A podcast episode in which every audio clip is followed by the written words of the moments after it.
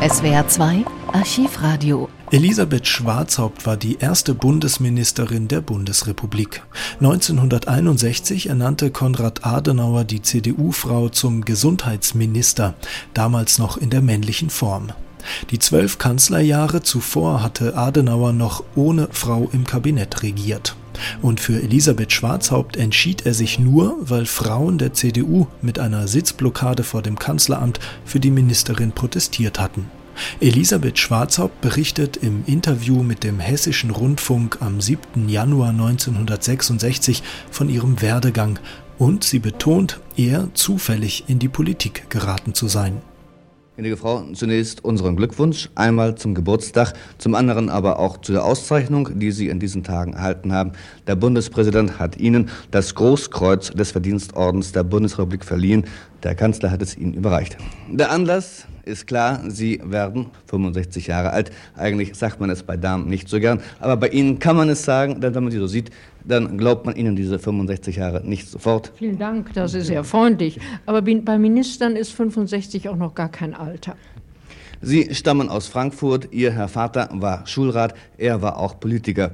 Kommt es daher, dass Sie selbst später in die Politik einstiegen? Ich wollte Jugendrichterin werden. Als das Dritte Reich ausbrach, war es damit zu Ende.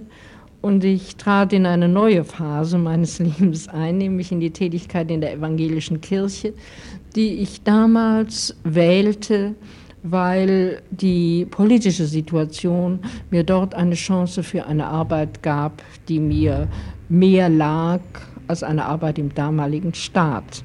Nach dem Ende des Krieges blieb ich noch eine Zeit lang in dieser Arbeit. Und dann kam eine dritte Phase meiner Tätigkeit, nämlich die politische, die ich mir eigentlich auch ursprünglich niemals ausgewählt hatte. Ich wurde so gewissermaßen hineingezogen, so ein bisschen nach und nach und habe auch erst, als ich einige Jahre drin war, vor allem an der Arbeit im Rechtsausschuss, wirklich Freude gefunden. Ihr Herr Vater war ein bekannter nationalliberaler Politiker. Sie selbst gehören der CDU an. Ist das nicht ein erheblicher Unterschied, der sich nicht nur aus dem Unterschied der Generationen erklären lässt? So groß ist der Unterschied gar nicht, wie er Ihnen erscheinen mag. Ein Nationalliberaler oder später deutscher Volksparteiler in Frankfurt ist etwas anderes, als man sich das vielfach in Norddeutschland vorgestellt hätte. Und Die CDU, in die ich eintrat, war seinen politischen Auffassungen gar nicht so fern, wie das erscheinen macht. 1961 berief Sie der damalige Bundeskanzler Adenauer in das Bundeskabinett. Ihm gehören Sie seitdem als einziges weibliches Mitglied an. Sagen Sie bitte, ist das nicht etwas schwierig für Sie, so als einzige Frau zwischen all den vielen Männern? Oder ist es vielleicht besonders leicht für Sie, sich in einer Sache durchzusetzen, weil Sie die Männer als Kavaliere ansprechen? Ich bin viel zu sachlich und viel zu sehr Juristin, um etwa darauf hinzuarbeiten, als Frau von Kavalieren besondere Konzessionen zu erhalten. Ich muss also zum Beispiel um meinen Haushalt und um meine Geldmittel ganz genauso kämpfen wie die anderen Minister. Wären Sie dafür, dass noch mehr Frauen ins Kabinett kämen? Ich wäre unbedingt dafür, dass noch mehr Frauen ins Kabinett kommen. Nun sind auf dem Gebiet des Gesundheitswesens die Kompetenzen des Bundes stark eingeschränkt. Das wird viel Schwierigkeiten für Sie bringen.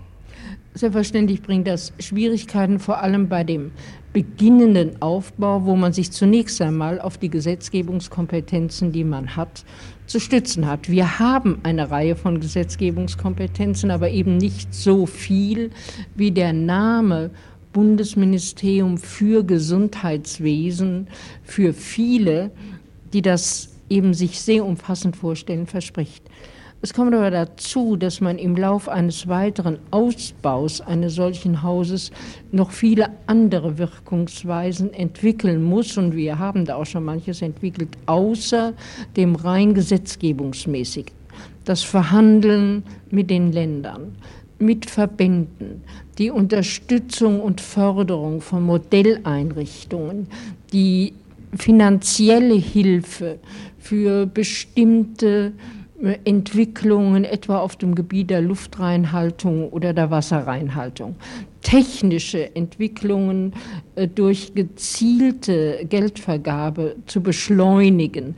Das sind alles sehr wichtige und sehr wirkungsvolle Dinge, die man nach außen hin nicht so sieht wie ein Gesetz, das in großer Debatte im Bundestag beschlossen wird, die aber doch hilfreich sind. Was wünschen Sie sich jetzt für das neue Lebensjahr? Für das neue Lebensjahr wünsche ich mir erstens, ich will ans Letzte anknüpfen, dass wir unsere Kompetenzen hier etwas erweitern können, nicht furchtbar weit. Ich will durchaus den Ländern ihre Aufgaben und ihre Verantwortungen hier lassen, aber in einzelnen Punkten. Zweitens wünsche ich mir etwas mehr Geld. Wer tut das nicht? Ja. Wir wollen klarstellen für das Ministerium. Ja, für das Ministerium, für die Sache eine Reihe sachlicher natürlich. Aufgaben wie etwa die Errichtung von Modelleinrichtungen für Multiple Sklerose-Kranke, für Kreislaufkranke, für Rheumakranke. Ich könnte noch eine ganze Reihe solcher Dinge nennen, wo die medizinische Entwicklung und die medizinische Wissenschaft ein Stück weiter ist als die Verwirklichung in Institutionen in unserem Lande.